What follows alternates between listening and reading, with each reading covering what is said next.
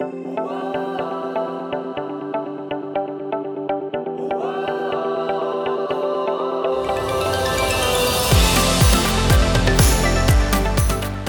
name is Sarah Gonçalves, and welcome back to another edition of the Wellness Academy podcast, where we unravel the interconnectivity of nutrition, physiology, and well being. We are very excited to have our next guest on this podcast. He is a visionary, an entrepreneur, and a mentor a growth advisor for other entrepreneurs and startups globally. He's an investor in various wellness and food businesses, a well known industry influencer, founder and former CEO and chairman of Manitoba Harvest, and so much more. Please welcome hemp guru Mike Fata.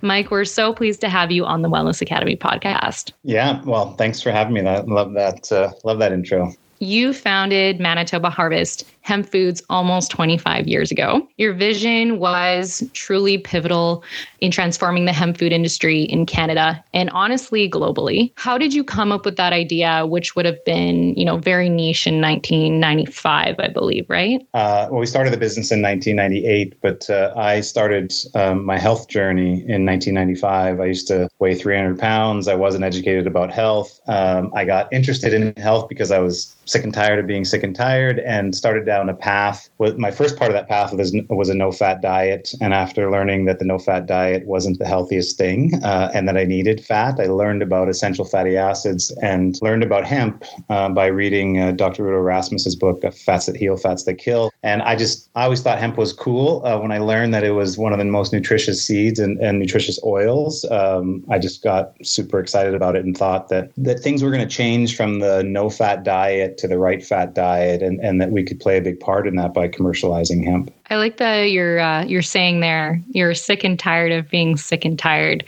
and I, I, think it's really interesting in how it does pertain to omegas and, and hemp, especially just because omegas have such a multitude of different benefits, um, especially with the omega 3s. And, and I know hemp is loaded with omega 3, correct? Yeah. And uh, both omega 3 and omega 6 and some of the longer chain fatty acids. And it's just a, it's a powerhouse seed that, uh, that no one knew before. You know, they, a lot of consumers for years had eaten flax seed and even were eating chia seed and hemp seed and hemp are just um, more delicious. They taste better, and uh, and they offer more essential fatty acids, and also a good source of plant-based proteins. And it's come a long way, obviously, from that early idea in in '98, and when we just started out, and kind of everyone laughed at us uh, for for trying to bring hemp foods to market. But now it's it's becoming more and more of a staple, especially yeah. in Canada. Yeah, nobody's nobody's laughing now at hemp. That's that's for sure. So, do you think the hemp industry is where it should be today, or where you had sort of envisioned it, or do you think there's more work to be done in hemp? I think the answer is both. In one view, it's surpassed my expectation. You know, I, as an entrepreneur, I thought uh, first like a million dollars was success, and uh, and then I've learned that you know uh, hemp had a, a much bigger opportunity than that. The hemp industry in Canada, I think, is where it should be, and and hemp foods are in. You know, the the household penetration for hemp foods in Canada over 10%. And so I, I think that's, uh, there's still more room to grow um, in Canada. Um, but in the US, it's it's only a couple percent of households have uh, have hemp foods in their fridge or in their pantry. And, and globally, that's less than 1%. So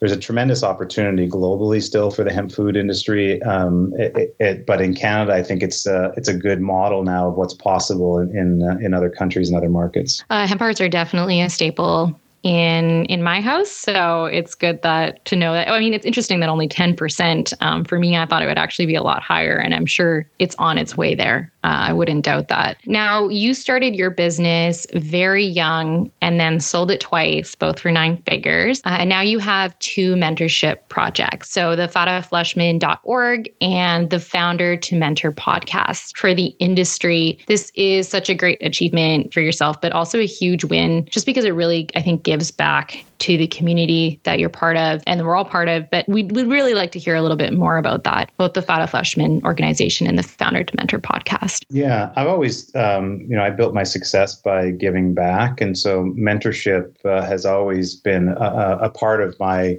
entrepreneurship journey. It uh, have over 25 years of nonprofit volunteer work on, on boards of, of the leading uh, natural and organic product associations in Canada and, and, and some in the US. And so as I Uh, after selling the company and exiting from my day job, um, I just doubled down on my mentorship, and uh, I've had over a thousand conversations with uh, with founders over the last two years, and and really um, started to understand what their pain points were growing their business, and came to life with two projects. Uh, Greg Fleischman and I, who also Greg is a uh, is a natural products industry veteran, um, has grown and sold multiple companies. Uh, it started innocently as we were talking to founders. They would ask, "Oh, do you have a, an investment presentation example or uh, a forecasting template document?" And and we'd be emailing them uh, out. Um, and I said, "Why don't we just make it so that it's all self-serve?" And and basically, what we've done is now over a thousand of our tools and forms and templates um, is lives on a website, fatafleischman.org. It's a free resource for entrepreneurs to go and just grab those forms and, and be able to use them, um,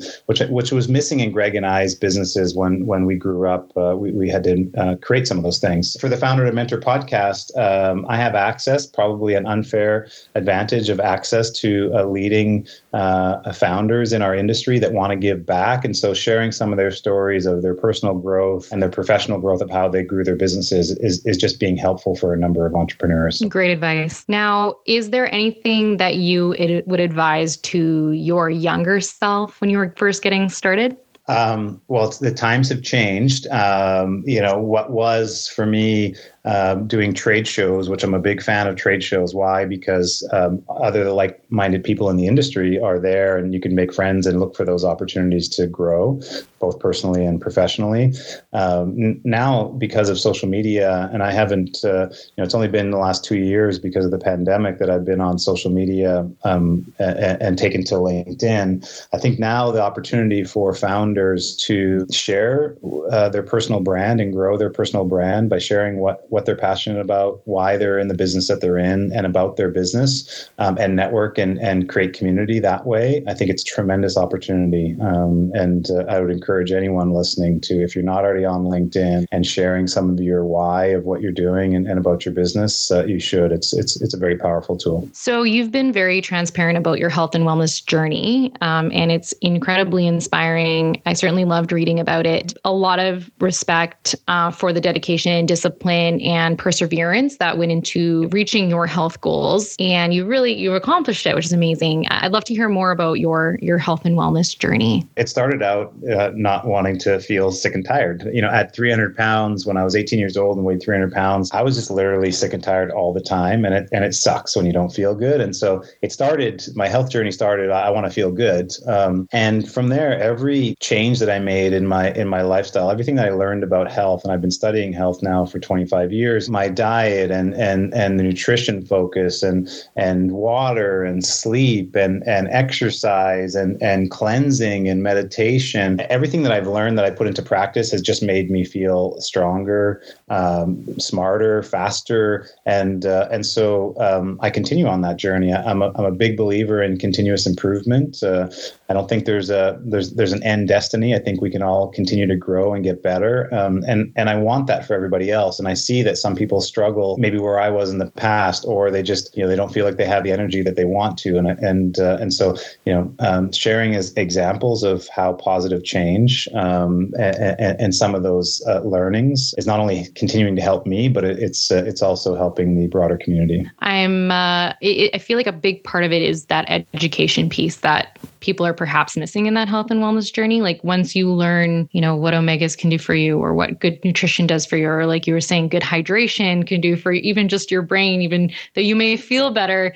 Uh, there's so many other benefits. Uh, I think once you once you learn it, um, it's hard to to make the you know you don't want to make the wrong choices because you know potentially what pathway it's going to take you down. So um, education is is a key component of that. I think for everybody. Hopefully, moving forward. Now, I'm I'm curious. You know, what do you think should be or would be you know the next innovation in wellness? Yeah, um, it's a great question. I, I um, the trends that I've seen, and I continue to see them. Cleaner label. I think we've we've lived in a time that was highly processed foods. Uh, just had some really funky things, uh, funky ingredients, and they're they're there for shelf life or stabilization or flavors or whatever. I think that and it's starting with the natural and organic consumer, uh, the health food consumer. They're they're looking for uh, cleaner ingredients. Like, um, and I would say it in a, in a way that even if it's a packaged product, uh, made like you'd make it at home. Um, and so, you know, that less preservatives, um, uh, ingredients that you can pronounce. Um, and, you, and so you see that now, even like companies that are taking more of a traditional product uh, and cleaning them up. And, and they're having a tremendous success and a really quick scale, like, you know, a, a healthier version of the Pop Tart that you remember, a, a healthier version of cereals and stuff. I see that continuing to, to trend. Um, as well as um, um, uh, products that are made around a need state. Um, I think it's been intensified even with uh, with the pandemic here over the last while. But like immune support, uh, sleep, uh, products that are that are made for for energy or even for calming. I, I think there's there's there's a uh, people are waking up to whether that's supplement or supplemented foods or you know just product offerings like that that they can have an impact on their on their health. Yeah the, the pandemic definitely did you're right highlight a lot of those those needs that we needed. Uh, i've never seen so many products today include ashwagandha but there's a reason for that you know people are looking and reaching for things that can help them relax and from a natural angle. So that's exciting. I, I think that there's a there's a there's a world of of things we haven't explored yet, which is excellent. Thank you so much for your time today, Mike. Your story and entrepreneurial spirit is inspiring. Our audience will certainly have plenty of takeaways from this episode, and I want to encourage. Um, our audience to learn more by visiting fatafleischman.org and listening to the Founder to Mentor podcast. So, thank you again, Mike. Yeah. Well, thanks again for having me.